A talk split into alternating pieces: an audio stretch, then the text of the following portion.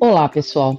Eu sou a Fabiana Gatti, atuo na área de acesso ao mercado e economia da saúde, e agora vou continuar falando a respeito da importância dessa disciplina, que é a economia da saúde. Porque hoje se fala muito em pagar por valor.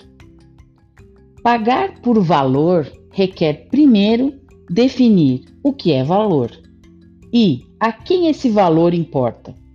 Ou seja, qual é a perspectiva que eu estou falando? Eu estou falando da perspectiva do paciente, sociedade, hospital, operadora, governo, indústria.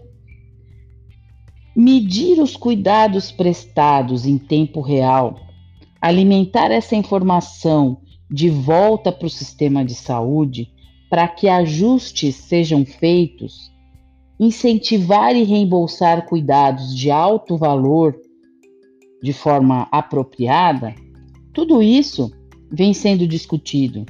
Métodos vêm sendo desenvolvidos nas últimas três décadas, comparando o impacto clínico, econômico e humanístico de tratamentos alternativos e fornecendo a base para enfrentar os desafios em evolução incluindo medicina personalizada, terapias curativas e populações que estão mudando sua demografia para o envelhecimento. Novos métodos precisarão ter uma visão holística em termos de horizonte de tempo, benefício social, custo de oportunidade, acessibilidade econômica. Por isso, os especialistas nos métodos de economia da saúde são, na verdade, a vanguarda dessas avaliações de saúde. Para obter métodos dinâmicos, inovadores, para lidar com esse ambiente em constante mudança.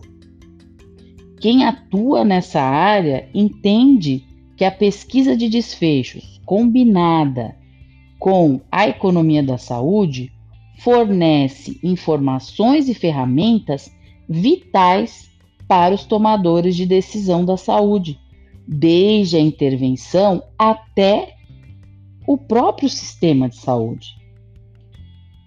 No futuro, essa área, e o futuro, já digo para vocês, é agora, ela vai ser responsável por trabalhar esses grandes dados ou big data que vem cada vez mais sendo gerados, a, a inteligência artificial, né?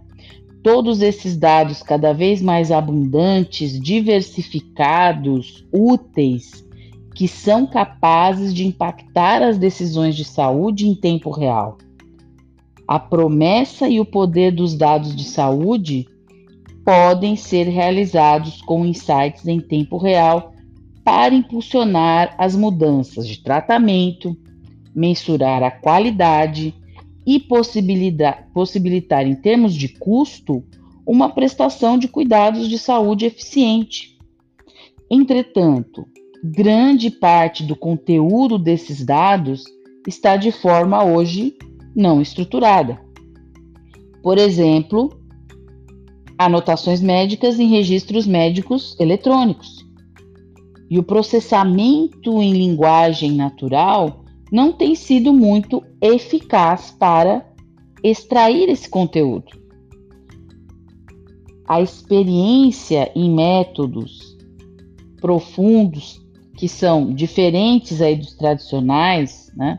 assim como boas práticas e trabalho com Big Data, vai trazer novos insights de gestão de saúde, dados genéticos, incluindo dados é, de diagnósticos, a interoperabilidade de dados que possam é, ser tratados de uma maneira a gerar uma maior amplitude de informação para análise de tendências, tudo isso vai expandir a amplitude dos conjuntos de habilidade da economia da saúde para analisar e comunicar o que isso significa para os pacientes, pagadores e sistemas de saúde.